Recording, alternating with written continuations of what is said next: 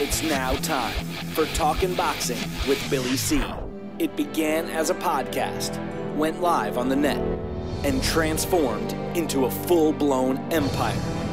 It's the only daily boxing talk show on the planet, hosted by the only guy with the balls to do it. Many have stepped into the ring. Many have tried to take the belt. And one by one, they've fallen.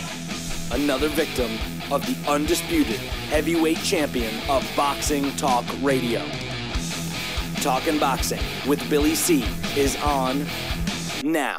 My style is impetuous, my defense is impregnable, and I'm just ferocious. I want your heart.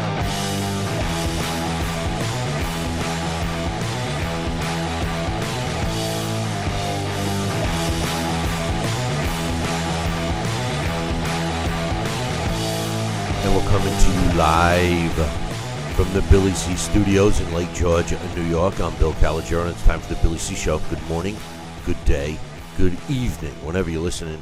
Hope you're doing all right today.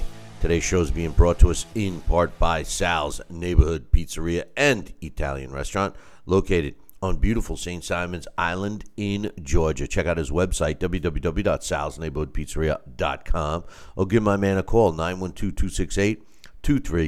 912-268-2328. Find out why I go all the way to St. Simons to get a decent Italian meal. And speaking of that, join us for our next Billy C boxing event, which is taking place next weekend surrounding the McGregor Mayweather fight, if you want to call it a fight, the circus, the event. It's an event.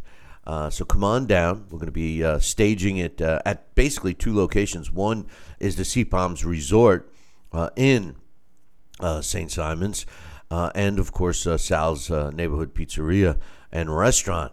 So come on down, join Sal and myself, along with former world champions Marlon Starling, Bobby Chez, Mike Hercules Weaver, and we're also bringing down a renowned trainer out of Tampa, Florida, Sherman Henson, while he will work out a live workout with Sal Rocky Sanicola. So make sure you join us for that. And we will be staging a meet and greet, which will have some food for you and also a cash bar, as well as a golf tournament. And we're going to be showing you the first look at our new boxing series, Billy C's Boxing Revisited. We will be airing an episode in its entirety for you. The series will begin in the fall. On selected networks, which we'll keep you posted on. So come on down and join us for that. And and don't forget, we're going to have a golf outing too. So just visit cpalms.com and give them a call and mention the Billy C boxing event to get a couple of options of packages, as well as you could also get to the Sea Palms by visiting our website, billycboxing.com, and click on the Sea Palms banner. And finally, today's show is being brought to us in part by my book, Tom Molyneux, From Bondage to Baddest Man on the Planet, is available right now where all good books are sold, and you could literally get a copy of it right now while you're watching or listening to the show by visiting barnesandnoble.com or amazon.com. If you're looking to get a signed copy, come on down to St. Simons. I'll have some with me, or you could just go to our website, billycboxing.com, and click on the book. You can't miss it.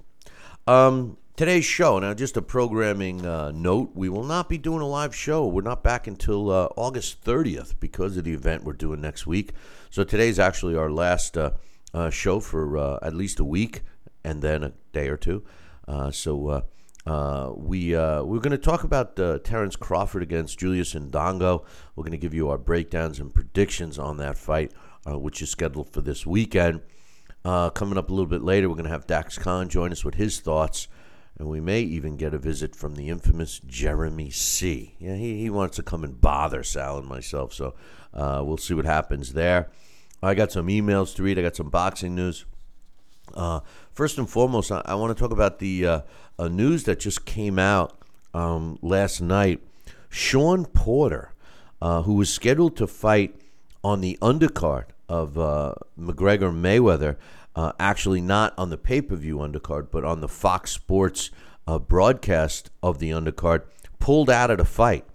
He was scheduled to fight Thomas Dulorme, and he pulled out of the fight for several personal reasons, and one being a death in the family.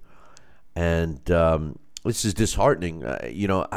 Normally when you hear something like this, right off the bat, you start thinking, what happened, But with Shawn Porter, I mean, this guy, he's such a stand-up guy. He and his pops, obviously, our thoughts and prayers go out to Shawn Porter and his family for the loss of a family member, our condolences.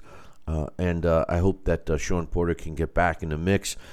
This is one time where I don't want to be too critical at all because of the history of Shawn Porter and never doing this before. So now they have found a replacement for Yordanis Ugas, who's got a record of 19-3, is replacing Porter and will face Thomas Dulorme as the main event on Fox on August 26th from the T-Mobile Arena in Las Vegas. Joining me right now from St. Simons Island is my man Sal Rocky Sanicola. What's up, Sal?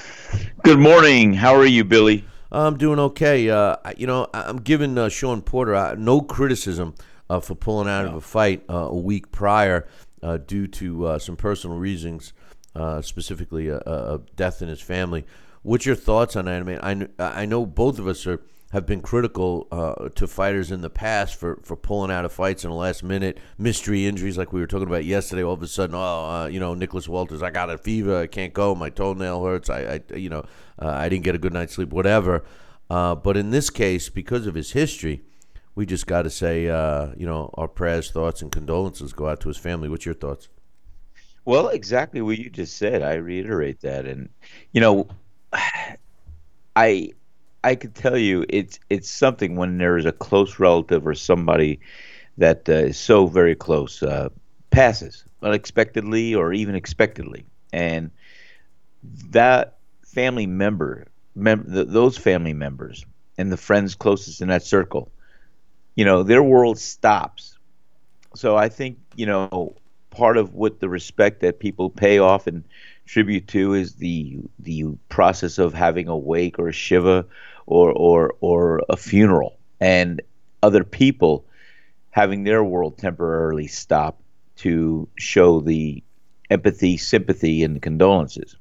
I'll tell you, the first time I was supposed to fight Magnifico, my mother passed away unexpectedly, and it was maybe a week before the fight. So of course, a funeral and everything else, it was devastating. So we did postpone that fight. We canceled the fight, and we did the whole card all over again next because I was the main event. We made it a month later. But depending on the situation and how close, like I said, when a person's life stops, not the deceased, but the world around that person that did pass, it's a sign of real support, empathy, and solidity when you have people have their world stop too, and you do pay that respect and condolences and share in that grieving pain and process. Yeah, sure. So that's how I feel. He gets a pass because he's a stand-up guy. He's a great fighter. Love to watch him, and normally he would not ever dream or do anything like this unless it was as tragic or devastating to him and his family members. So our condolences. He's a stand-up guy. I appreciate his efforts and everything he does when it comes to fighting. So my heart and sympathy and condolences to he and his family members. Yeah, Shawn Porter, stand-up guy. I hope he can deal with this and move forward. Some other news I wanted to talk about. A guy that I think is pretty much, I don't want to say running boxing right now, but a big part of it, Anthony Joshua, in my opinion, the best heavyweight in the world today, is looking to make his mandatory title defense against Kubrat Pulev in Wales, in Cardiff, Wales, Principality Stadium. He has had an opportunity to fight and this fight in Las Vegas, and he said, "I'm not turning down Vegas, but I'd go to where it's easier for my people. He says, my heart always tells me to fight in the UK because a lot of people that have supported me since the amateurs are from here, and it gives them a chance to come down and watch a heavyweight title fight without having to travel. I know people will always make the effort to travel, but sometimes you want to make it as easy as possible for them. And hey, listen, I think that Anthony Joshua is the guy holding the cards, man. And I think, you know, with the exception of bringing him to the States to improve his popularity here in the States is, you know, a justifiable business move. However, I think he's already popular here in the United States, and I think it's time for fighters to, I can't believe I'm about to say this, but follow a Floyd Mayweather path of, you know, when you're in that position to call the shots, and Anthony Joshua certainly is, call the shots that are in your favor. And, you know, listen, Floyd Mayweather has taken advantage of it, and it's worked for him. And in Anthony Joshua's case, the guy's from the UK. Fight in the UK. You want to beat Anthony Joshua? Go to the UK and beat him. That's what good fighters do. You know, you go in and take a title from somebody in their backyard. That's what great fighters do. And, you know, I think that Anthony Joshua was in the driver's seat. And I, for one, as much as I'd like to see him fight here in the States, I think that fighting October 28th in Cardiff, Wales, is the right move for him. And by the way, the date would be slightly beyond that if he chooses to come to Vegas. Right now, I think it's a money deal. Where can he make the most money? But if I'm Anthony Joshua, I fight in the UK. What do you think, Sal? Well, I think that he is definitely the most comfortable right there in his backyard. And surely he gets the fan support. And it's tremendous. And, you know, the energy, the endorsement, the excitement is electrifying. It really is. But I will tell you this. I would love to see him fight in Vegas. It's the world stage for many opportunities. And I think he could use a little exposure to the United States and some of our fight fans here. And his loyal followers will make the effort to come and see him, those that could afford it and take off from work and do it. But the majority of that ploy would also be that he's going to pick up more support and more followers from the United States or wherever we can do. And, you know, I think I would like to see that. I think he deserves a world stage. I think we can definitely support him on the world stage, being Las Vegas, and I would like to eventually see him come to the United States to fight. Yeah, well, hey, listen, I want him to come to the States as much as anybody else, but this is a guy driving the heavyweight division, Sal, and he deserves to fight where he wants. You know, Kubrat Pulev has earned the number one mandatory shot for the IBF. He stepped aside to allow the Klitschko fight. They already have a signed deal in place saying that he must fight him. And I say, hey, bring the fight to the UK. Offer it here in the States. I'm sure one of the networks will pick it up. And end of story, you know. So I agree. Anyway, it's validated, and I do agree with you. But I would like in the future to see him then market and to see him come to Las Vegas or Madison Square Garden, for that matter. I laugh because New York is making it so hard. And then again, you know, Las Vegas. If I'm a fighter, I wouldn't go near Vegas as long as, you know, the gutless, spineless pig called Bob Bennett, the main director of the Nevada State Athletic Commission, is still in charge. Screw him. But anyway, speaking of kind of weird moves, at least in my opinion, you know, Timothy Bradley is, you know, he announces retirement, and he's, in my opinion, another one of these stand-up guys. I think he was one of the most grossly underrated fighters in boxing. I don't think he ever got the credit he deserved. This was a guy that, you know, never got an easy pass. He really didn't. Was criticized and ridiculed over the first Pacquiao fight that he won, where he wasn't the judge, you know. I mean, he didn't score the cards, you know. So this guy is, you know, really proved he's always in shape and everything else. He retired, and he was on the ESPN broadcast team.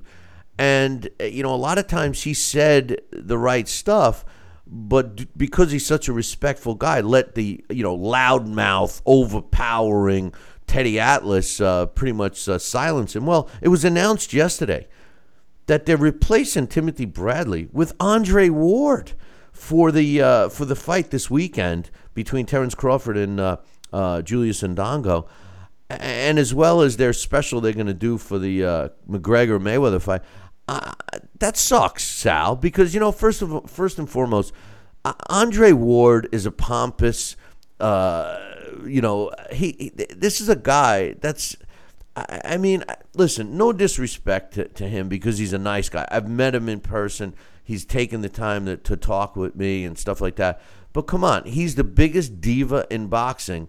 And, you know, he's starting. The one thing I do, I like Timothy Bradley. I think Timothy Bradley should have been given more of a chance. He actually has a broadcast background. He went to college for that and everything else. But the one thing I will say about Andre Ward, although I would prefer to see Timothy Bradley, Andre Ward, as much of a diva and pompous guy he is, when he's on the announcing team and they always try to throw something to him and they'll be like, oh, Andre, you know, how would have done it or this and that. He always turns it back to the fighter, and I appreciate that because he's a commentator, not the guy in the ring. And sometimes these commentators, then they're sitting next to a former champion and stuff, they put too much emphasis on that guy's former career. I can't stand when former fighters are always talking about their career when they're supposed to be talking about other stuff.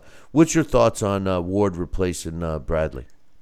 Well, I'll tell you what, it's a fight out there, literally, to keep a job, to get a job, and to sustain a level of success, and that's the game, that's the fight game, that's the media game, that's what we do. We live in a competitive society, and for whatever reason, they wanted to move Timothy Bradley aside, and he's great. I love him on all levels. I think he's very good.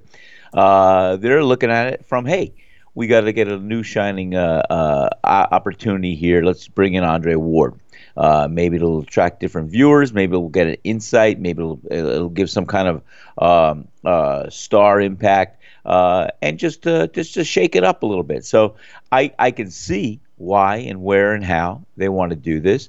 And you know what? Let's see what Andre Ward does. For what we know of the guy, he does know the fight game, and maybe we can give a nice, credible insight. And as you said, he's not going to talk all about him, hopefully. And he doesn't. I think it's a refreshing thing. However, how bad we may feel about Timothy Bradley not being the guy.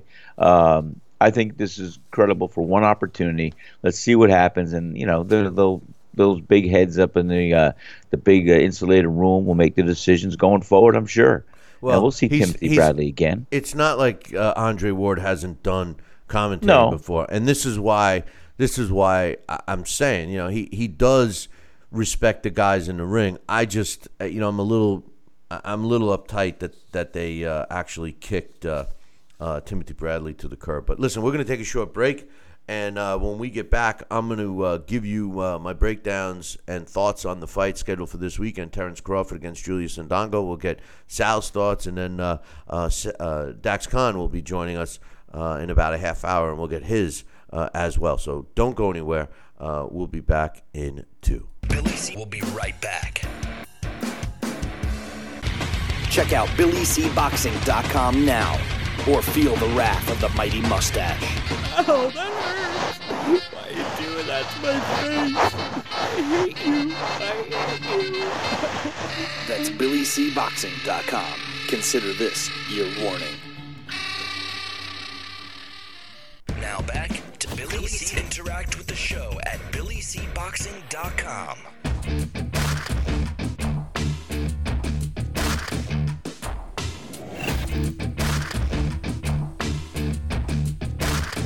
And we're back. You're listening and watching The Billy C. Show.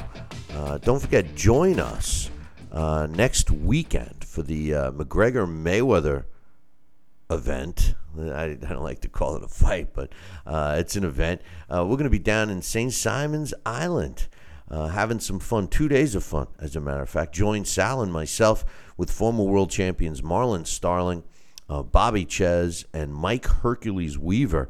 We're also going to have Sal working out with Sherman Henson. In addition to that, the meet and greet, you'll have some food and a cash bar available to you. We are going to give you a sneak peek of one full episode of our new series called Billy C's Boxing Revisited.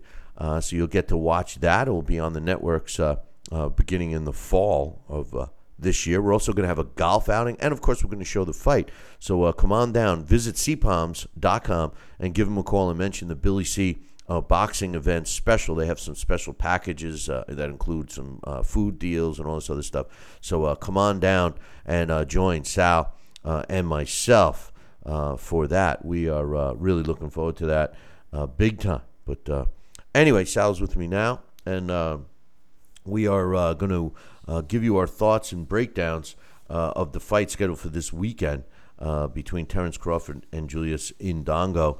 First, I'm going to break it down here. Terrence Crawford is the WBC and WBO World Junior Welterweight Champion, or Super Lightweight, however you want to look at it. He's undefeated, 31 wins, 22 coming by knockout. He's fought 165 rounds, and he's got a knockout percentage of 71%. Now, the thing that I have always loved about Terrence Crawford is the fact that he was brought in really as an opponent. You know, he climbed the ranks, you know, started fighting just like anyone else, mostly in the Midwest circuit, I would say. And, you know, his first fight over a known name, you know, I think was Derek Campos back in 2011.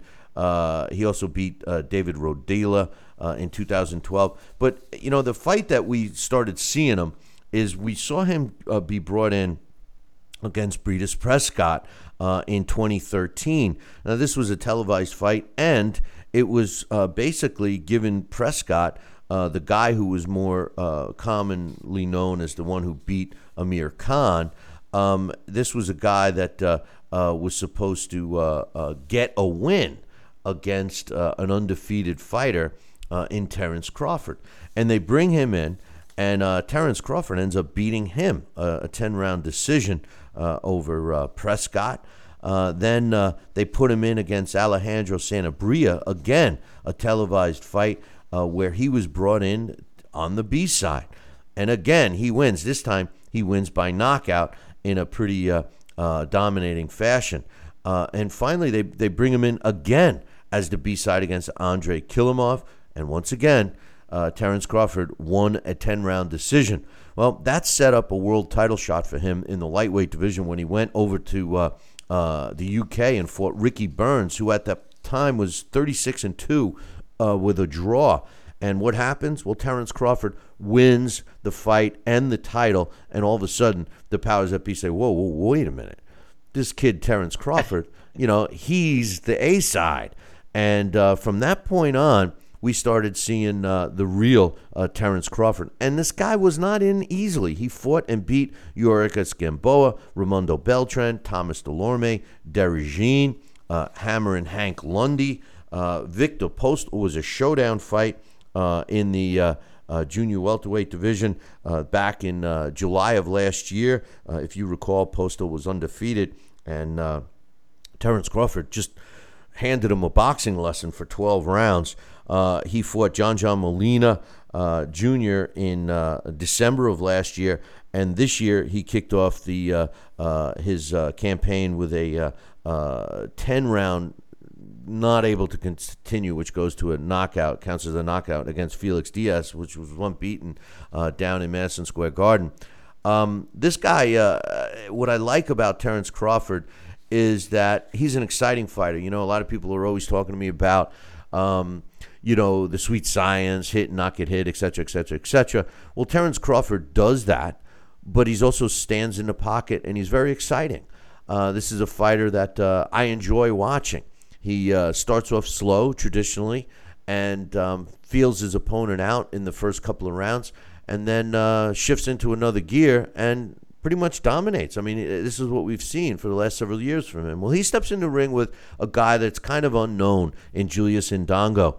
And Julius Indongo is a fighter that is no slouch. He, too, is a two-belt champion. He's the current IBF and WBA champion, and he also actually has three, because I count the IBO as a meaningful title. So he's sitting here with three world junior welterweight titles. He also is undefeated at 22 wins and no losses, with 11 of his wins coming by knockout. Now, he's 5 years older than Terrence Crawford. He's 34, but he's a southpaw, and he's also 2.5 inches taller at 5'10.5". The reach difference isn't that much. It's only 1.5 inches. He's got a 71.5 reach versus Terrence Crawford's 70. Now, he too beat Ricky Burns with a 12-round decision in his last fight. And leading up to that fight, he fought and beat via a knockout. And let me mention a first-round knockout over Edward Trojansky in December of last year. Now, those are the two fights against people that we've heard of, with the exception of Zolani Morali. Not many, well, actually Kaiser Mabuza too. Aside from those other two guys, a lot of the names on his resume are unknown, because most of them were taking place in his area, in African countries. Or I should say in the Africa. He's from Namibia is what the countries he's from. So he's kind of a guy that's going in there a little bit unknown. He does box well. I mean, he does seemingly have a decent defense, at least the two fights that I saw him in. And he seems to be able to avoid punches. He is a southpaw. He, too, starts off a little slow, although he didn't against Travansky. When I look at this fight, I see Terrence Crawford doing the same thing that he usually does. He's got the one thing that we may see Terrence Crawford do a little more than we have in the past is work the body. He doesn't really work the body or hasn't had to work the body as much throughout his career.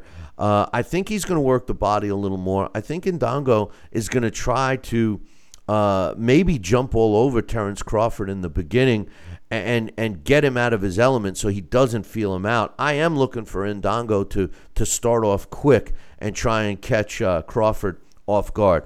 But in the end, I'm picking Terrence Crawford in this fight, and I think that he's going to do what he always does. He's going to come out. He's going to start off a little slow. He's going to weather the storm. He may even counter by starting off a little quicker. But in the end, Terrence Crawford's going to win this fight, and he's going to win this fight by stoppage. Sal, what's your thoughts? Bill, I'll tell you what. That was just a beautiful description of each camp, each fighter, and each thing that is going to occur. And as I see it, I'm telling you right now, you depict that whole picture beautifully, and thank you for your insight there. And I will tell you this, I love Terrence Crawford for many reasons, and one, because he's always risen to the occasion. Here's a guy that most of his early career, he was brought in, as you suggested and said, as the opponent to lose, and he just said, hey, not now, not tonight, not this guy. And he came back and he showed everybody that, no, I'm not a loser, I'm a winner. And he has what he deserves now, the world title, and he's on the world stage. And he's a great fighter on every level. And, you know, I'm going to be one to say something that you're probably not going to like. But, you know, I like him on so many levels. And he's got some of the defensive skills and some of the style of what you might depict in Floyd Mayweather, with being evasive and being able to slip the punches and move and control the ring. But unlike Floyd Mayweather, this guy stands in a pocket. He fires his guns, and he's in a position to punch all the time. So I love him on that level. And you know what? I wouldn't be surprised if he also is picking up a lot of Floyd Mayweather fans, because they like that style of fighting, and that's what he offers defensively, because he's a hard guy to hit and a hard guy to track down. So I do love this guy. I think Ugondo has a lot to prove, And, you know, it's first time he's going to be really on the world stage, and he's going to probably make it the best opportunity he's going to ever have. And I think he's going to also want to come out and be aggressive and try to shake up, you know, the fight the way it's supposed to go a little early on. And I think that he will probably try and do that. And I think a body attack from Crawford is going to be right on, especially if he's coming at him. You want to slow him down, and the body's a bigger target. And you know, you throw a few feints to the head, you step to the side, you hook to the body, your right hand here against the southpaw is also especially effective. So I think it's going to be a good fight. I think we're going to see a lot of early rounds, ebb and flow here and there. But I do see, as we can suggest, that Terrence Crawford is going to gain a momentum. He's going to figure out his opponent, and he's going to just be tactful and is being evasive, avoiding the punches, controlling the ring, landing some good body shots and landing some good head shots. And I think ultimately he's going to win a unanimous decision. So you think it's going to go to distance? Well, you know what? It's a good.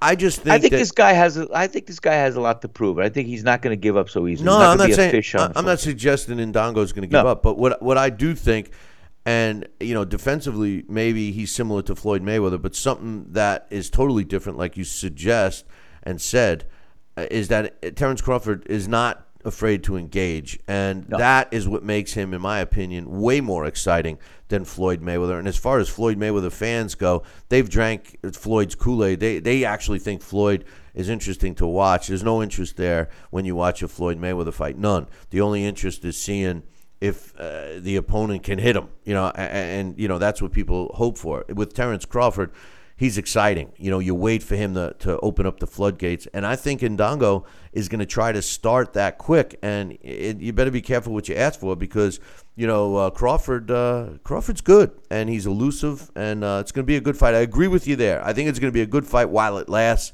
I'm thinking this fight's going to be over 7 rounds. I don't think it's going to go. Maybe squeeze into 8, but I'm thinking this fight will be over within 7. But, hey, listen, hold that thought. We're going to take a short break. When we come back, I got some emails to read. Then we're going to get Dax Khan stopping by to give us his thoughts on Crawford Indongo. We'll be back in 2. Billy C will be right back. Part of the Billy C Boxing Network. Check out BillyCBoxing.com now, or feel the wrath of the mighty mustache. Oh, that hurts. Why are you doing that to my face? I hate you. That's BillyCBoxing.com.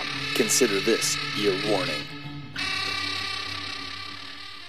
Now back to Billy C. Interact with the show at BillyCBoxing.com. And we're back. You're watching and listening to The Billy C. Show. Don't forget, come on down and join us on beautiful St. Simons Island in the state of Georgia next weekend for the McGregor Mayweather event. Sal Rocky Sanicola and I will be joined by former world champions Marlon Starling, Bobby Chez, and Mike Hercules Weaver. We want you to come on down. We're going to have 2 days of activities and fun, including a golf outing, a meet and greet, a showing of our next boxing show, which will be airing in the fall, Billy C's Boxing Revisited, which you guys are going to love. So come on down. Visit cpoms.com and give them a call and ask for the Billy C Boxing package deals that they have. And they have several different options, so you'll enjoy that. So come on down. Enjoy a weekend of fun that will culminate with Sal and I showing you the McGregor-Mayweather fight. So. And also, programming note, we will not be doing a live show after today until August 30th when we return from St. Simons. So mark that one down. It'll give you a good opportunity to go back and catch up on some shows that maybe you missed. So definitely we'll look forward to seeing you again when we get back. And by the way, for all, I want to give a shout out to all of the Facebook viewers. I appreciate you guys. We've been simulcasting the show on Facebook, and I promise I'm going to improve the video shot that you guys are stuck with due to the Facebook restrictions.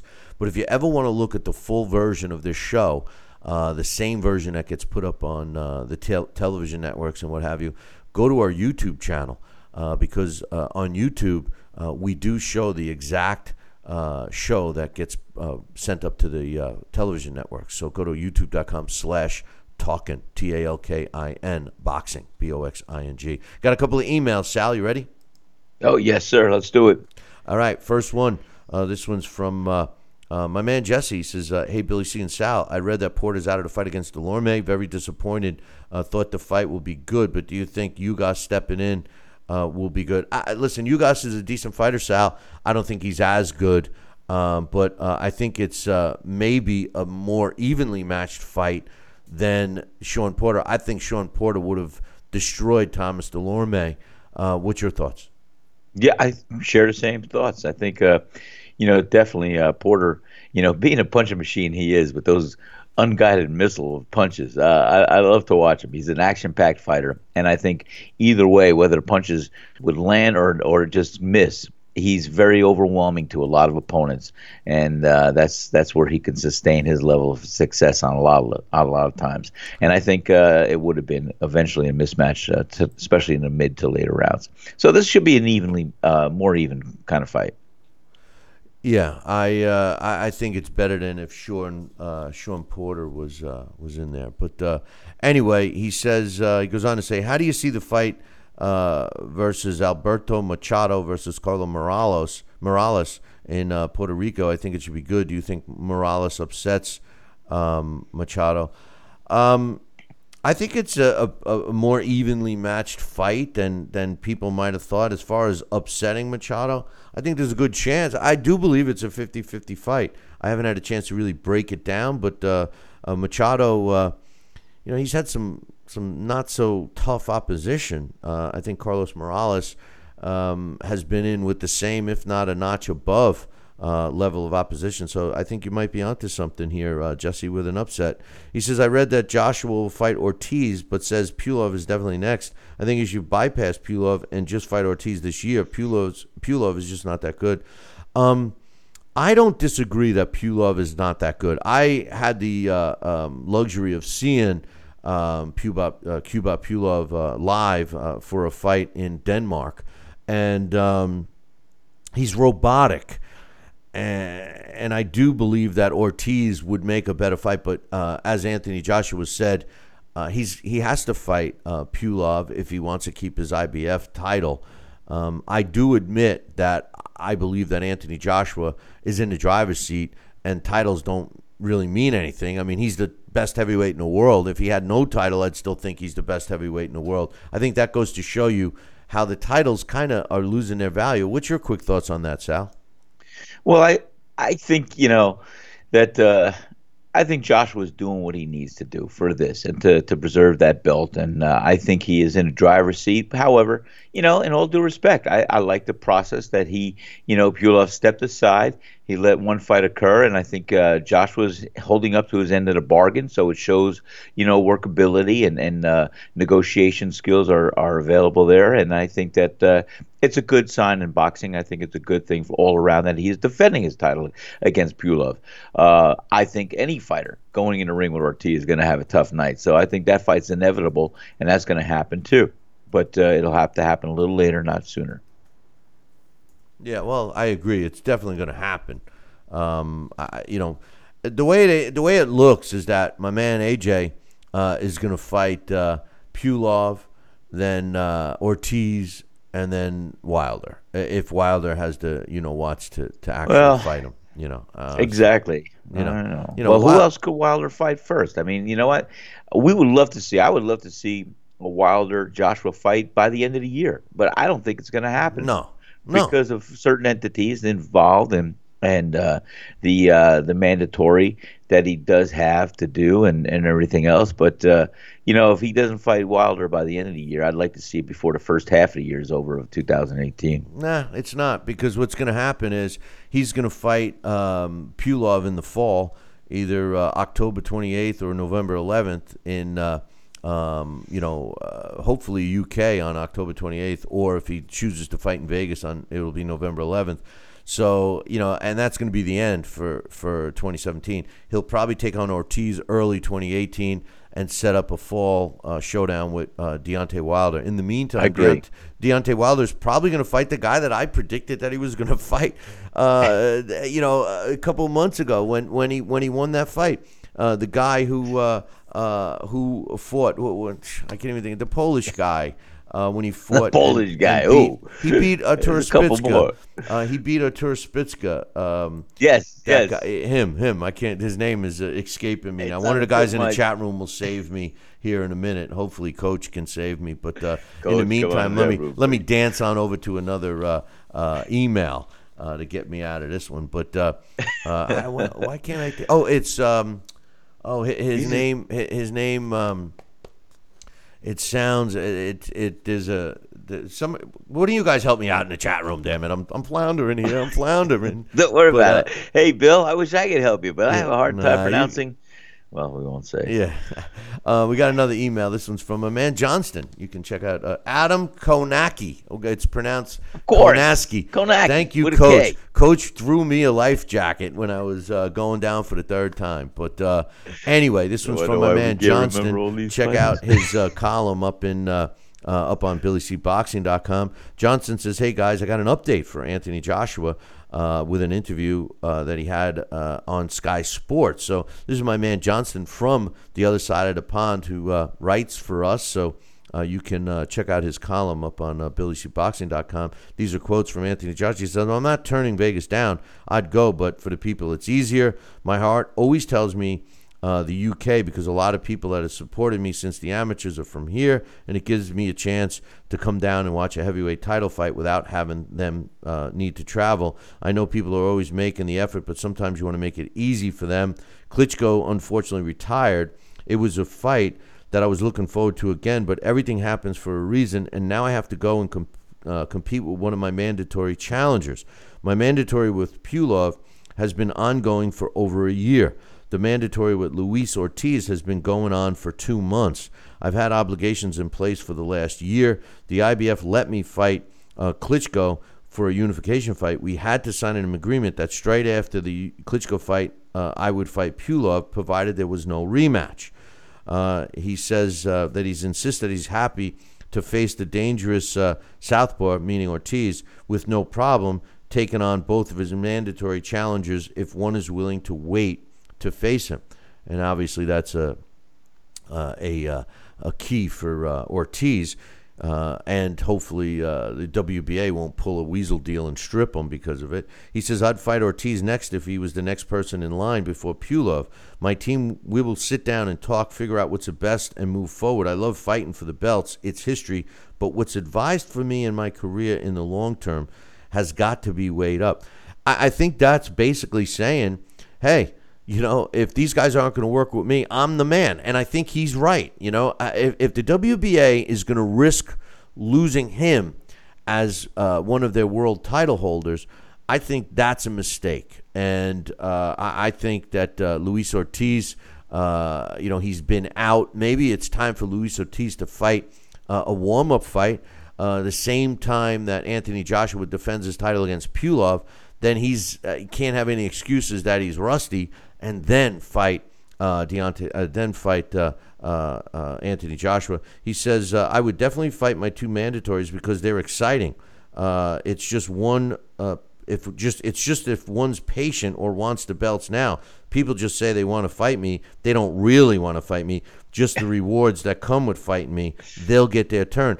And I want to fight him. Come on, that's a subliminal message to Deontay Wilder, who's claiming he wants to fight him, and really we all know he doesn't. He says, "As long as boxing's political landscape doesn't stop me from fighting, the rules and regulations have to be in place to make it interesting. No problem. If that's the case, if I have to be stripped, no problem." I love that attitude, Sal, because it says exactly what I said earlier. I think that the truth of the matter is that Anthony Joshua is the guy who's in the driver's seat right now, and I don't think the title means much to him. Referring to the WBA. Now, if he chooses to take the IBF title over the WBA, that's his choice. I mean, either fight is going to be a good one. I think it's an easier fight for him against Pulev than it is against Ortiz. But the fact is, Ortiz hasn't fought in a while. Ortiz does need a warm-up fight. But anyway, I mean, don't you agree with that, Sal? I agree with a lot of what you said, but the two things that you said in breaking all that down really stood out in my mind, and I'll tell you what. That Anthony Joshua, for the first time, almost reneged and told us that he's going to leave it up to his camp or this and that to what they think is going to be best. So that's interesting to hear from him. And then also the fact that he does love to fight in the UK and everything else. And you know what? If I was Deontay Wilder or somebody here, I'd want to fight Anthony Joshua out of his comfort zone the first time he steps foot in the United States soil. And I would like to be that first fight. We got Dax breathing heavy and drinking coffee. I mean, I guess he wants to get his camera time. You know, here you go, Dax. You're on. All right. Listen. I agree with you, Sal. But I don't think it's just his team. I think that he's in the driver's seat for the heavyweight division. Yeah. And you know what? Basically, he's saying, look, you know, if you want to fight me, fine. You know, Pulev's been patient. He wants to at least, you know, abide by the deal that he set with them, you know, with the IBF. The WBA would make a huge mistake if they strip Anthony Joshua of his title in order to let Ortiz fight who? You know, I mean, who's he going to – what's the next guy in line? You know, I think it would be a mistake. But anyway, joining us now with coffee and deep breath in hand is my man, Dax Khan, with his thoughts on the fight this weekend between Terrence Crawford and Julius Indongo. Good morning, Dax. I haven't mastered Sal's technique at drinking out of a 55-gallon vat without making a sound. Well, my mistake. I'm sorry. I really didn't think that I was on over there yet, so that's my mistake. Well, hey, I'll tell you one thing. Hey, Sal, I'm just glad he didn't have Franks and Beans last night. God knows what we would have been hearing over the speaker. But anyway, what's your thoughts on the fight, brother? Really, Bill? Fart jokes at 8:30 and come on, I could start reciting lines from Blazing Saddles if you prefer.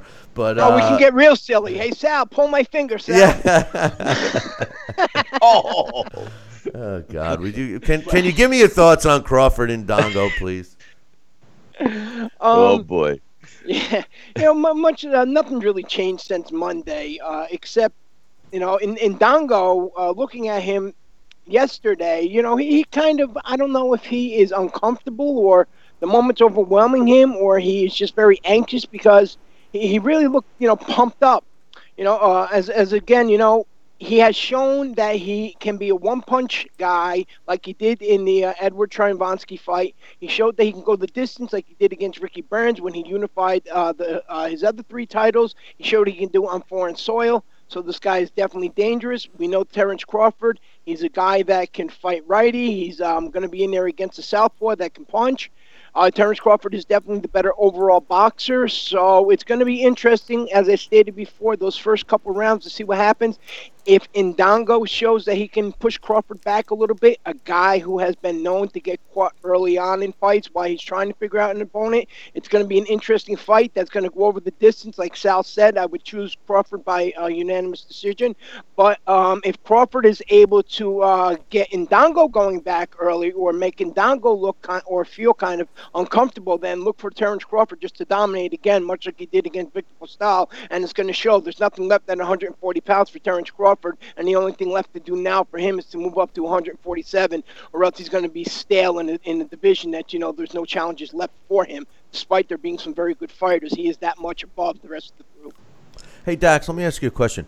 When I was breaking down the fight earlier, I said that I felt that Terrence Crawford would, you know, do what he always does. I mean, he's if you watch his fights, you know, he takes a couple of rounds, he figures his opponents out, and then he shifts into, you know, second, third, fourth gear. And, you know, I think Indongo's chance of winning this fight is to jump all over Terrence Crawford. Do you think it's a mistake, or do you think that is a good game plan for Indongo, if indeed that is his game plan? Do you think it could catch Terrence Crawford off guard, or do you think that Terrence Crawford has just been there, done that, and would be ready for a quick attack. It could. We don't know. When you look at those 11 knockouts, you would say to yourself that, you know what, Indongo really isn't a big puncher. But, you know, the knockouts that I have seen of his have been some pretty vicious knockouts. This is a guy, his biggest advantage, in my opinion, Bill, is mystery. Nobody really knows what they have on him. But nobody knows his full arsenal. But I definitely don't think he'll outbox Terrence Crawford. So that might be his best chance. And again, that reinforces what I stated on how those first couple of rounds are going to be nail-biters. And if Indongo can't really get the job done those first couple of rounds early, it's going to be a Terrence Crawford night. You know, one other thing I wanted to get your thoughts on is something that you alluded to.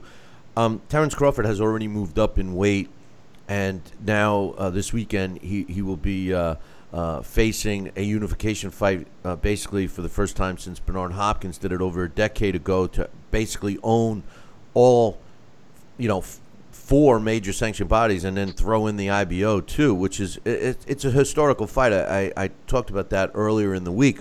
But I agree with you that once he does that, for all intents and purposes, he would have 100% cleaned out that division. And chances are he will move up to welterweight. But with that thought, you know, I see way too often with fans that are immediately crying for fighters to move up in weight once they win a title or something.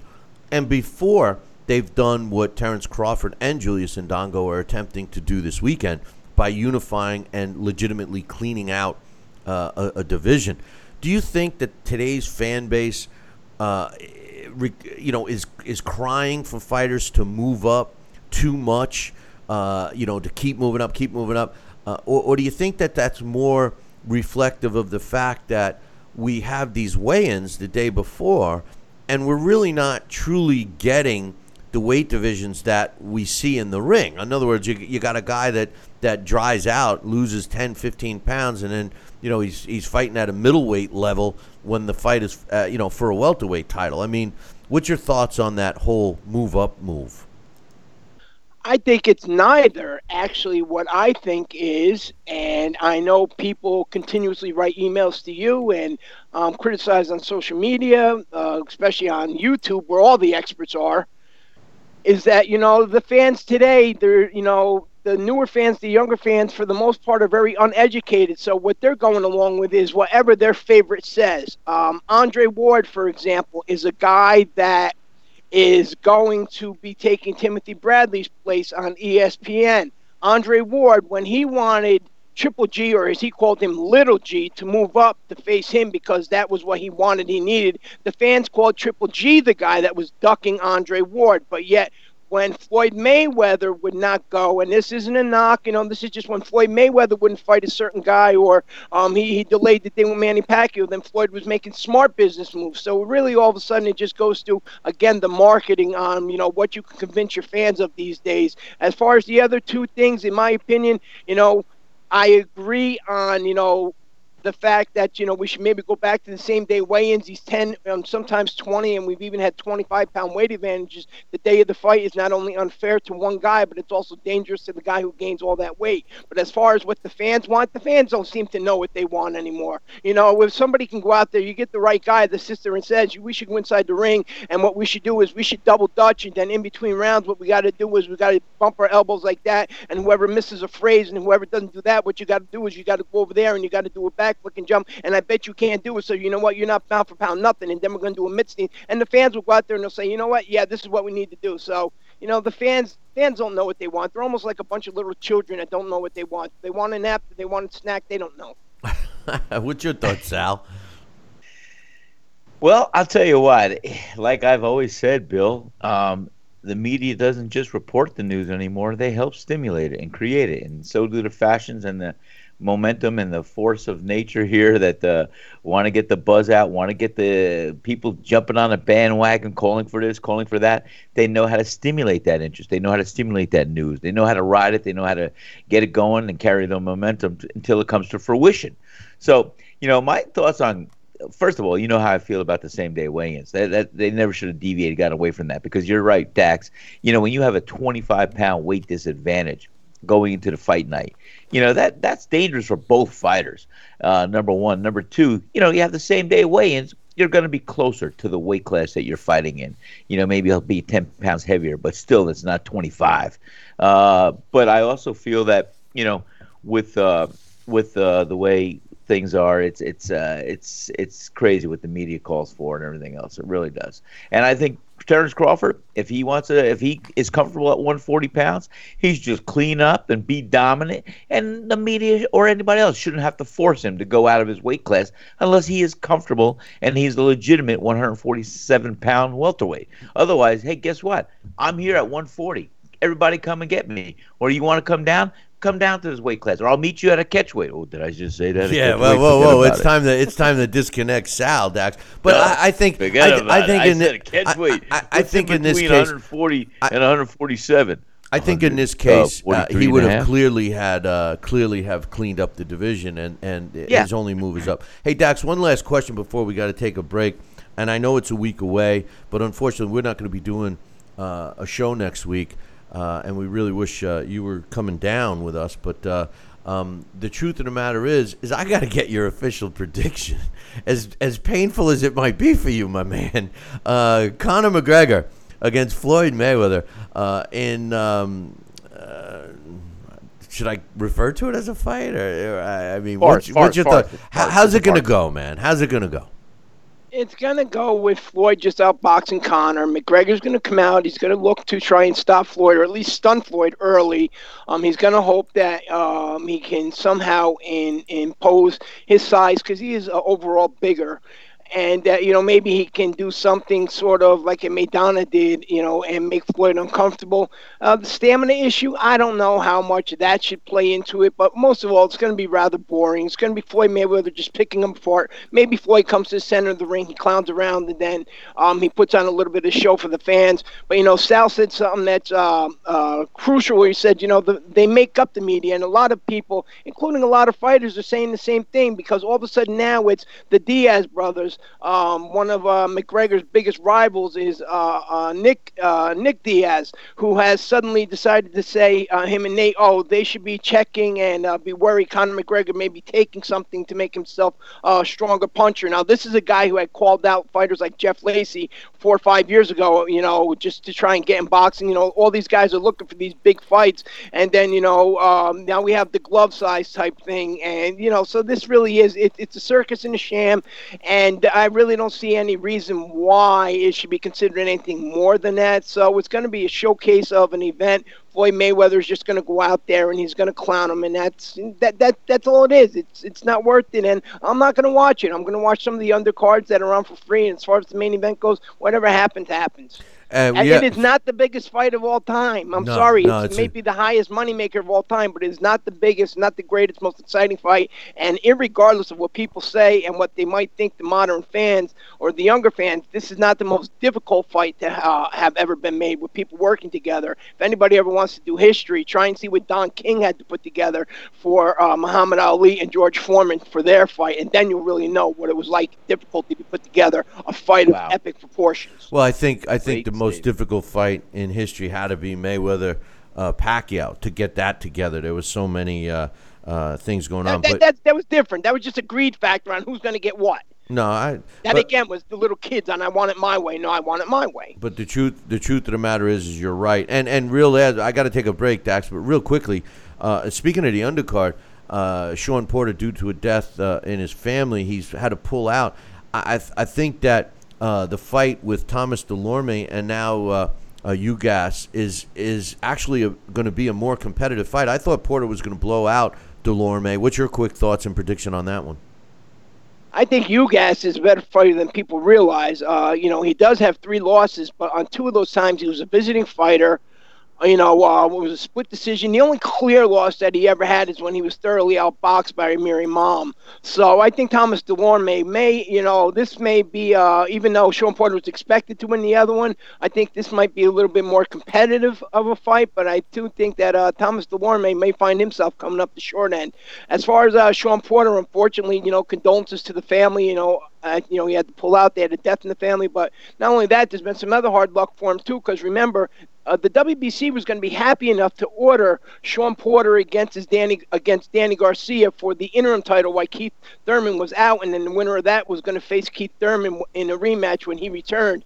But, you know, that happened to fall through. Maybe he took the fight with Dulorme on the Mayweather card for more money, more exposure. I don't know. But, you know, the last few months have not gone well for Shawn Porter, unfortunately. Hopefully when he comes back, things get back on track for him because, you know, he's a great guy. I like him as a fighter. And there's a guy that would be great if when Crawford moved up to 147, Porter moved down to 140. Then you'd have a whole new interesting division. No doubt. Dax, we'll talk to you later on, my man. All right. Take care, Dax. That's Dax Khan, and he was giving us his thoughts on the fights. We got to take a quick break, and when we come back, Sal and I will talk about McGregor Mayweather, even though we both don't want to, but we will.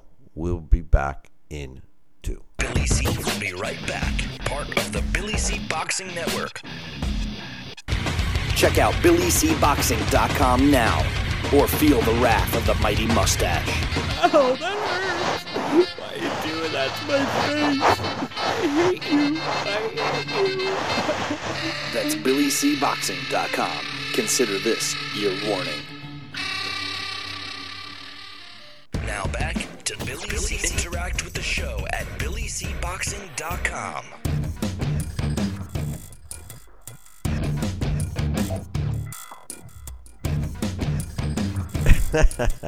And we're back.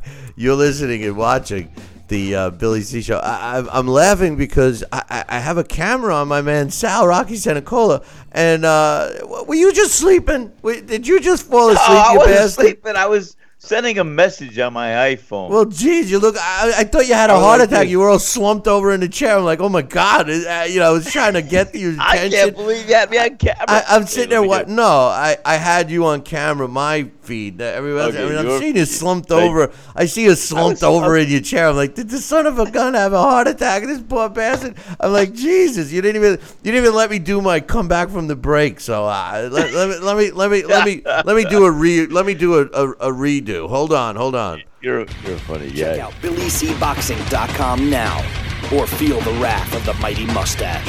Oh, that hurts! Why are you doing that to my face? I hate you. That's BillyCBoxing.com. Consider this your warning. Now back to Billy C. Interact with the show at BillyCBoxing.com. And we're back. You're listening to the Billy C Show. Glad you could be with us. And don't forget to be with us next weekend for the event. Yeah, we're not going to call it a fight. We're going to call it an event. The Conor McGregor versus Floyd Mayweather fiasco.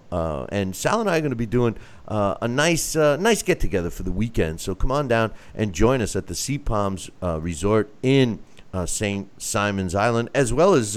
Sal's Pizzeria and Italian Restaurant. We're going to do it's basically a two-location event. It's going to take place for 2 days.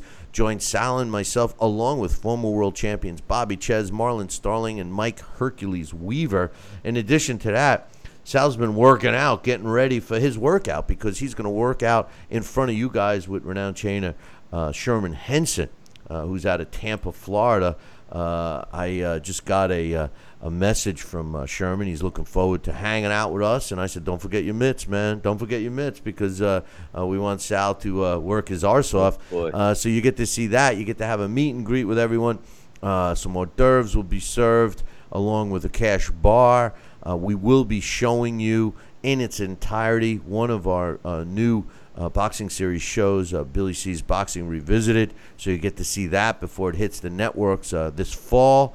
We'll also be doing a golf outing. And, of course, we'll be eating at Sal's Neighborhood Pizzeria. And, of course, we'll be watching the fights, all of them, the ones on Fox and, of course, the pay-per-view. So we're looking forward to it. We want you to join us. Just visit cpalms.com. Give them a call. Tell them you want information on the Billy C. Boxing packages, or just visit our website, BillyCBoxing.com, and click on the Sea Palms banner. I'm glad you're alive over there, Sal. Me too, Bill. Think how I feel. Yeah, no. I just, you know, I'm looking over. I see you like. I'm not ready. I'm not ready for that. Yeah, no. I know. I see you slumped over in the chair. I'm like, what the hell's he doing? You know, and I originally thought that, oh, maybe he's texting somebody or something. I'm like, wow, you know, he can't type that good. I mean, what's he typing? A book? What's he writing a book? You know, but. Then I, you know, even when we're coming back, usually the music jogs you a little bit, and you're still slumped over, and all of a sudden you snapped out of it. And I was like, oh, good thing he's alive. One thing I want to mention, they announced that on Friday, September 8th, Showtime will be broadcasting a pretty decent fight between WBC super middleweight champion David Benavidez going up against Ron Graville. On Showtime, they will also be broadcasting Jayleon Love against Abi Khan, which is not a tough fight. Abi Khan has got an impressive record of 26-3, but his three losses were all against good opposition, if you know what I mean. And also Khalid Plant will be taking on Alan Campa. You know, it's a decent triple header on Showtime, but what bothers me is something that we've talked about a lot, Sal, and, you know, David Benavidez, you know, basically looked upon as I know he's a Mexican fighter, but he's looked upon as an American fighter, and this is one of the guys in a division that is being showcased in the World Boxing Super Series, and it's disheartening that no American fighters are participating in that. And you know what? I don't care what anybody says. That shows me that they're not as willing to fight anybody as is the other fighters, including mostly European fighters, who are willing to get in the ring with anyone at any time, anywhere, no matter what is on the line, like all their titles. The U.S. fighters enjoy being coddled. What's your thoughts? Well, of course, I feel the same way. You know that. I mean, you know, I'm very disappointed we don't have any American fighters, and I have to ask myself why. But, you know, on a business sense, that's the reason why. Most American fighters look at boxing today through the model of Floyd Mayweather or whatever, through that prism, as it's a business opportunity, and that's true.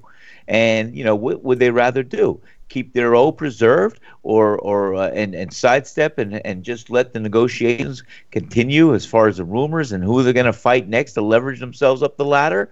What fight might be the most advantageous for them to take? Or do they want to throw their hat in a ring and let the luck of the draw, who they're going to fight, unknown entity, and based on an even playing field for the sake of a purpose of a tournament, elimination be the main focus and direction of their careers that they've been preserving and manipulating, maybe lack of a better term, manipulating as a Freudian, or try to get them in a position to where they're going to be able to reap some benefits other than just tossing their hat in a ring, like so many European fighters are willing to do because they want to prove that they're the best. They're also getting showcased, and that's what they're doing. Was that a good answer? No, that's the battle cry, and I'm shocked that you actually are trying to say that, and because you know whether it's a true statement or not from the business perspective, it's sad. You know, when we have to turn and let's make no mistake. You know, my heritage, just like you, we're you know, our parents and grandparents are from Italy. But we're Americans, and I'm proud to be an American. But let's call a spade a spade. The UK fighters and the European and all of Europe's fighters have more you-know-whats than any American fighter. The truth of the matter is that they're willing to step in the ring anytime, any place, whether there's a title on the line or not. Okay, and to suggest that to give the American fighters a pass because they don't want to upset the apple cart and their positioning with a sanctioning body who has no value, you know, is a joke, Sal. And the truth of the matter is that these guys in Europe, let's be real.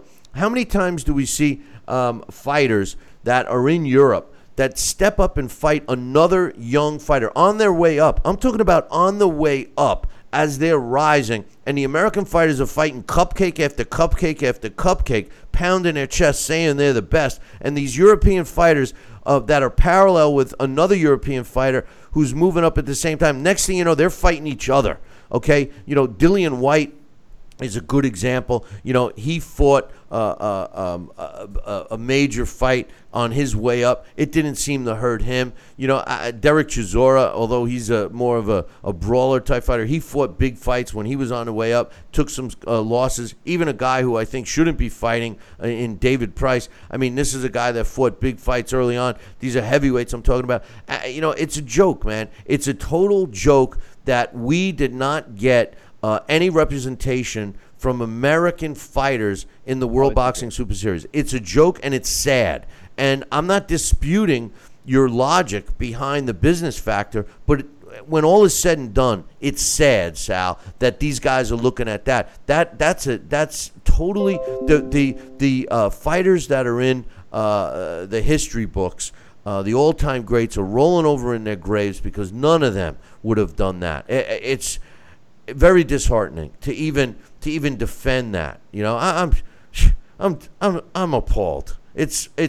I'm shocked at you. I don't know. That's it. Now I'm eating you at a restaurant and the rest of your house too. When I'm down there. With you. I agree with you. That's a pathetic stance and everything else. I'm just giving you a reason why. No, I know the reason why, but it's pathetic. It's pathetic. I understand that. It's true. Hey, here's the other side of the coin. Look at the American fighters and their managers, the promoters, all that. They're looking at it also from a standpoint of, well, who are they to come up with this tournament idea just to give the fans what they want and deserve when we have our own agenda and we're going to do things our way? In other words, they don't want to go over to that side and do things. And that's part of the whole thing that we're saying. It's just being redundant, looking at it from a different perspective, and that's all. That's it. Yeah, it's a sad perspective. Absolutely. You know, but the worst part is that they pound their chest, the American fighters, and say they're the best. And they don't have anything to back it up. You know, they're the best. They're the best. Everybody's got to come to me. Blah, blah, blah, blah, blah. Deontay Wilder, you know, his MO. I'm the best. They're all scared of me. Blah, blah, blah, blah, blah, blah, blah, blah, blah. You know, I mean, it's like, wah, wah, wah, wah, wah, wah, wah, like Charlie Brown's teacher. You know, I mean, give me a break, you know. And meanwhile, I know. The fighters in Europe. Wait till the end results. Wait till we get champions out of this series and everything else. You're going to see them being on top as fodder or champions that they are, and you're going to see negotiations coming from the American side of saying, hey, let's fight this guy, that guy. I could expose him. I could do this, or I could beat this guy, or I can't beat this guy. You can see it coming from both ends, seeing the champions from the series saying, hey, I want to fight this guy because you think he's the best in America. I want to fight him. Or you're going to see the American fighter say, hey, I want to fight this guy because I could beat him. You're going to see it. It's going to come to fruition. These fights will happen on different levels, but it's as you said, the core, yeah. It's pathetic that there are no American fighters throwing themselves into the ring. It's just, you know, it's disheartening for me as a fan because, you know, the whole, at least my thought, and I know it's taken this turn, you know, to be the best, you got to prove you're the best. To prove you're the best, you got to fight the best. To fight the best, you got to also, you know, once you accomplish that, like for example, should Terrence Crawford unify all these belts. Now he's done something. He's been there, done that. 2-division world champion, unified champion. Now his next challenge would be to do something outside of the box. And this is where my criticisms of Floyd Mayweather always reside, because Floyd was able to maintain his unbeaten record and money-making career by not doing anything outside the box. Now, you could call the McGregor fight outside the box, but it's a very low risk for Floyd. But where other great fighters, and I mentioned yesterday Sugar Ray Leonard, when Sugar Ray Leonard came out of retirement and challenges a middleweight guy that dominated the division for almost a decade in Marvin Hagler. You know, maybe Terrence Crawford does something like that, comes out of retirement, comes out of the junior welterweight division and goes right for a top guy, whether it be Kell Brook or Manny Pacquiao, should he get by Jeff Horn or something like that. You know, that's doing something great. Or better yet, have him bypass the welterweight division and go for a junior middleweight, or jump right up and fight a guy like the winner of Triple G Canelo. I mean, something outside the box, something that you say, oh, my God, you know, what's he doing? That's what great fighters do. And you can't criticize a fighter for losing when they try to do something that great. Stanley Ketchel trying to beat Jack Johnston for the world heavyweight title, a middleweight against a heavyweight. You know, that's something that's outside the box. That's challenging. You know, you win that, you're etched in stone forever. No one will ever forget. That's what I want to see from fighters today. Something, great fighters, not just regular, ordinary title holders, because holding a title in today's sport is not like holding a title in yesteryear's sport.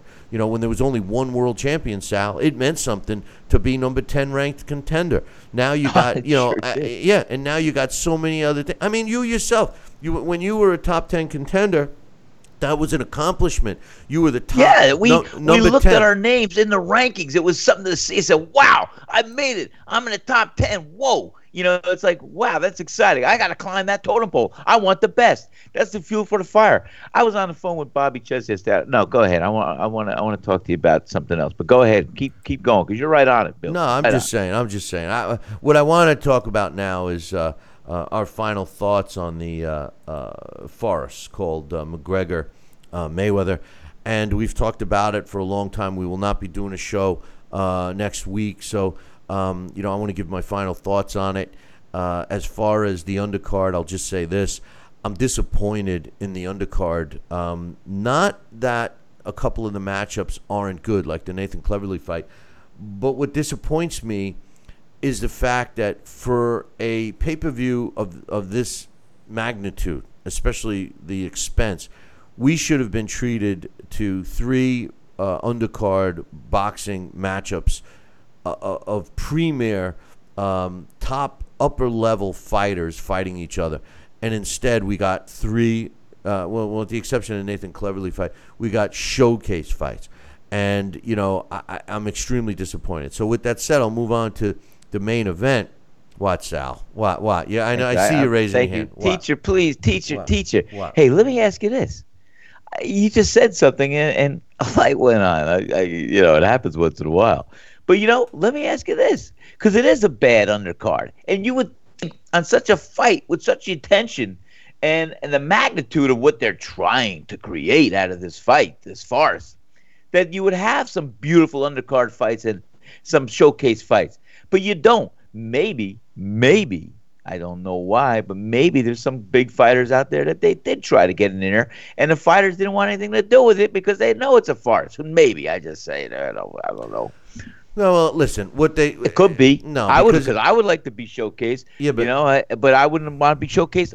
I wouldn't want to be showcased on this fight. I'd want to be showcased on the Canelo Alvarez Triple G fight card. That's where I want to be showcased. No, wait a minute. Not just this. I wouldn't want to go here. Just so we understand each other, when I say showcase, what I meant was showcase fight. A good undercard. No, that's not what I meant. A good show. No, that's not what I meant. What I meant is in a showcase fight. What they define as a showcase fight now is when they put a top guy in against a guy that virtually has no chance, and they're showcasing the top guy, and they know he's going to get a win. And my example is Gervonta Davis in his fight. He is not being tested. He's being basically Floyd is trying to take him down the same cherry-pick path that he followed. And I'm not suggesting Gervonta Davis is not going to be a superstar, because I believe he will be. And I like Gervonta Davis. But he's in a showcase fight. The only real fight is the Nathan Cleverley fight. Every other fight is a showcase fight. And the reason that they didn't ask other big names to come on that card, like they should have, is because of Floyd Mayweather's ego. He's the big name. He's the guy that's going to do it. That's why. But my point was the fact that, for a fight that's really not going to be a fight, they could have at least given us three, 50-50 fights as the pay-per-view. 50-50, meaning, half of the people think one guy's going to win and the other half thinks the other. That's what 50-50 means. The fights that we have, the Cleverley fight is one where I really don't know who's going to win. But the other ones, we all know the A side's going to win. We all know, you know. So, but anyway, as far as the fight itself, Conor McGregor against Floyd Mayweather. Here's the thing. Yesterday we talked about the spineless, gutless Bob Bennett and the rest of the Nevada State Athletic Commission approving the 8-ounce gloves for this fight. Now, here's the truth about that. The 8-ounce gloves, many people believe, are in Conor McGregor's favor, all right, because he's a puncher. He's supposedly a one-punch knockout guy. And Floyd Mayweather, you know, we all know he's got the girly, weak little hands that they allow him to shoot steroids into the night before. That also lets him, they let him do IVs and you know, they basically don't read his, VADA testing or USADA or whatever he takes. So they're already leaning towards favoring Floyd, Nevada. But let's keep one thing in mind. Floyd Mayweather is 40 years old. Floyd Mayweather has always picked everything that he wants. This fight is being contested at 154 pounds, which automatically is supposed to put them into 10-ounce gloves. Floyd Mayweather always fights with 8-ounce gloves. He's a 147-pounder. You know, he always fights with 8-ounce gloves. He wants his comfort zone. He wants his speed. He doesn't want to add a couple of more ounces to his hands. He doesn't want to become arm weary against a guy that he's going to be, staying away from for the first half a dozen rounds. You know, I mean, let's be real. If you believe that Floyd Mayweather is going to go toe-to-toe with Conor McGregor, you're totally mistaken. Floyd Mayweather is not going to go toe-to-toe with Conor McGregor until Conor McGregor is gasping for air and can't even raise his hands to defend himself. Then you'll see Floyd go in for the kill, which is, hey, I can accept that. That's what Floyd does. But to suggest that it's going to be a toe-to-toe fight from the opening bell, no. So the whole glove thing is another shim sham scam smokescreen. Yes, it's a very terrible move by the Nevada State Athletic Commission because they're going against their own rules. But they're doing it because Floyd wanted it, not because he's trying to show that he's a mano against mano with McGregor. He's doing it because that's his comfort zone. If you don't realize that, and I say you, meaning everyone watching or listening, if you don't realize that, you know, Floyd Mayweather always gets his way, I don't know what else to tell you. You know, if you think he's, you know, earned everything he's got, I don't know what to tell you. You know, he's been a master at, you know, manipulation, at marketing, and cherry picking his way to 49, and after next weekend he'll be 50-0. And while we're on that record, it's only, relevant to the heavyweight division.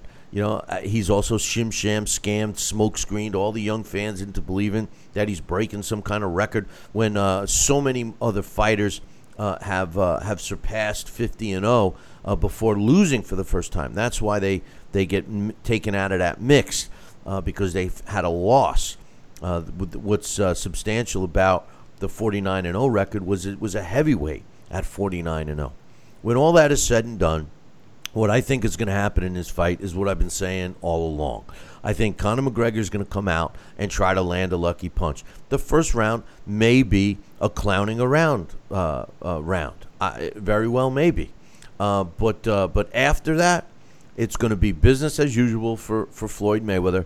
He's going to be in the corner and against the ropes and running around and doing all these things to avoid Conor McGregor. And when Conor is gasping for air, Floyd's going to go in for the kill, and he's going to get the knockout. I predict Floyd Mayweather by a late-round knockout, somewhere maybe 8th, 9th, or even 10th round. What's your thoughts, Sal? Pretty much the same, Bill. I've always said all along since the onset that I think that Conor McGregor's only chance is, like I said, to go in that fight, to go into the ring, having absolutely no respect for Floyd Mayweather because he surely doesn't feel he can get hurt by his punches. And I think he should just go in there with no respect, be a bully, be ugly if you have to.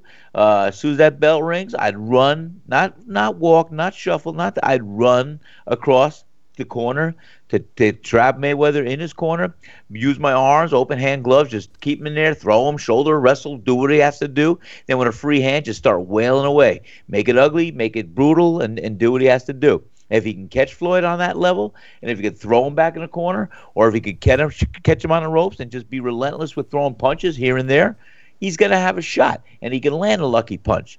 But if Floyd gets past those first one or two rounds like that, Floyd's going to be smiling, Floyd's going to be happy, Floyd's going to be picking him apart like picking roses out of a garden, and Floyd's going to just be looking stellar. This guy's going to miss. He's going to look like he's in a barroom brawl, and Floyd's going to slip those punches and counter them at will.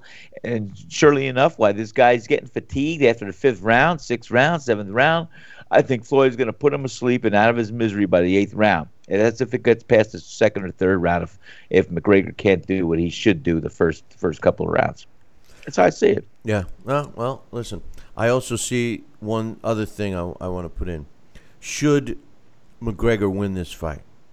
Oh, yeah. Which I don't think it will. It could happen. I don't think he will. But, I mean, everything's possible. You know? Could happen. I mean, Jesus said if you have the faith of a mustard seed, you can move a mountain. Okay? So, I mean, anything can happen. All right? Should McGregor win this fight? Or should McGregor go 12 rounds? Which, incidentally, I don't know why this fight's even 12 rounds. There's no championship on the line. But should it go 12 or McGregor win? I think that is going to hurt Floyd Mayweather's legacy. Even if he wins, and McGregor goes 12, I think it's going to hurt his legacy. And I tell you why. Because Floyd Mayweather, from a boxing perspective, a guy who walks around with T-shirts that say the best ever on it, a guy who has successfully conned a whole generation of fans thinking he's the best ever, a guy who has conned other boxers into trying to follow his path to his success, has to do what he's supposed to do. He's supposed to go in there and take out Conor McGregor quickly. And if he doesn't do it, and people are going to criticize him for that too, Sal, but the truth of the matter is he's got to show that this man, Conor McGregor, does not belong in the same ring with Floyd Mayweather. And he does not belong in the same ring as Floyd Mayweather. And Floyd Mayweather has to knock him out. If Floyd Mayweather does not knock out Conor McGregor and this fight goes the distance, or if Conor McGregor lands that lucky punch, which none of us think he will, but a lot of us are hoping he does, including myself, I'll admit it. Floyd Mayweather's legacy is going to have a severe blemish. And I believe that Floyd has more pressure on him in this fight than Conor McGregor. Floyd Mayweather has to win this fight, and he has to win it convincingly. He could probably get away with dropping McGregor several times and winning a 12-round decision.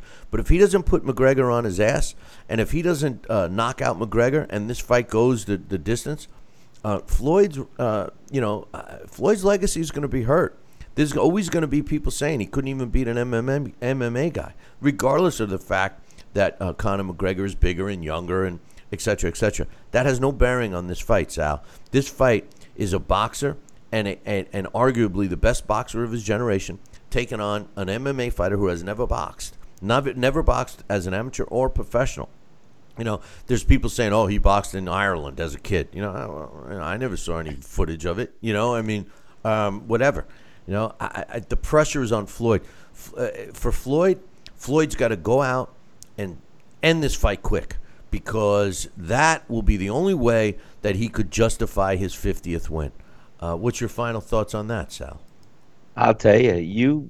Bill, you dissect, and boy, I'll tell you, it's hard to comment on top of what you just so carefully and surgically presented. And I say that in all due respect, because it's pretty much the truth. And I think Conor McGregor has everything to gain out of this fight. And Mayweather has everything to lose. Conor McGregor is going to stand up for MMA. He's going to stand up for himself. And he's going to try and do whatever he could do to get to the end of the fight and to also win this fight. So I think it's a good thing for him and MMA, and not a good thing for boxing and Floyd Mayweather, for the same reasons you just very brilliantly and carefully dissected and presented.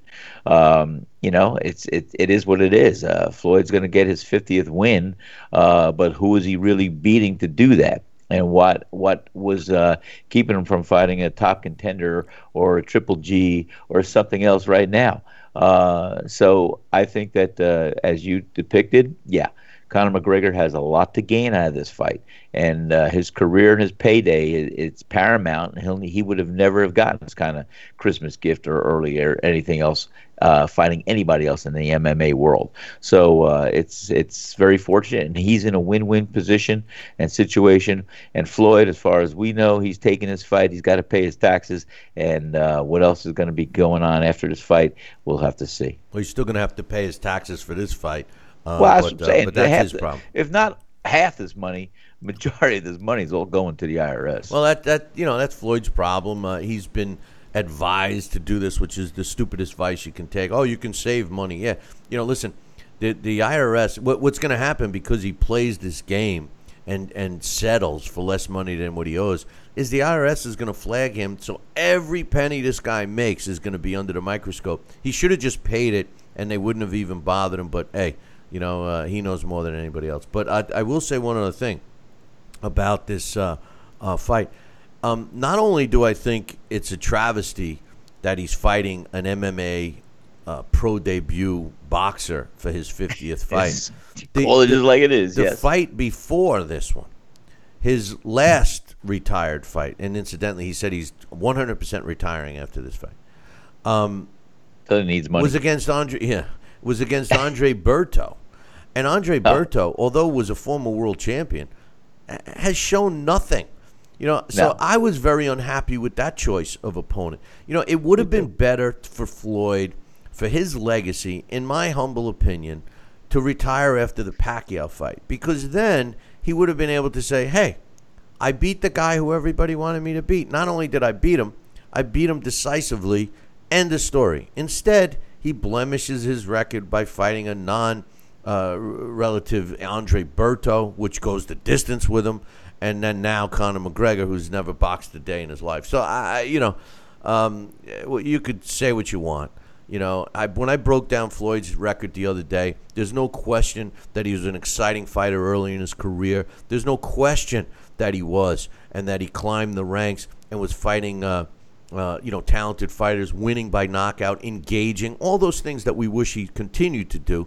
But once he left Top Rank, it's been cherry-picked, the easiest fight that he could take, and he's made it the best. The best example is Carlos Baldemir.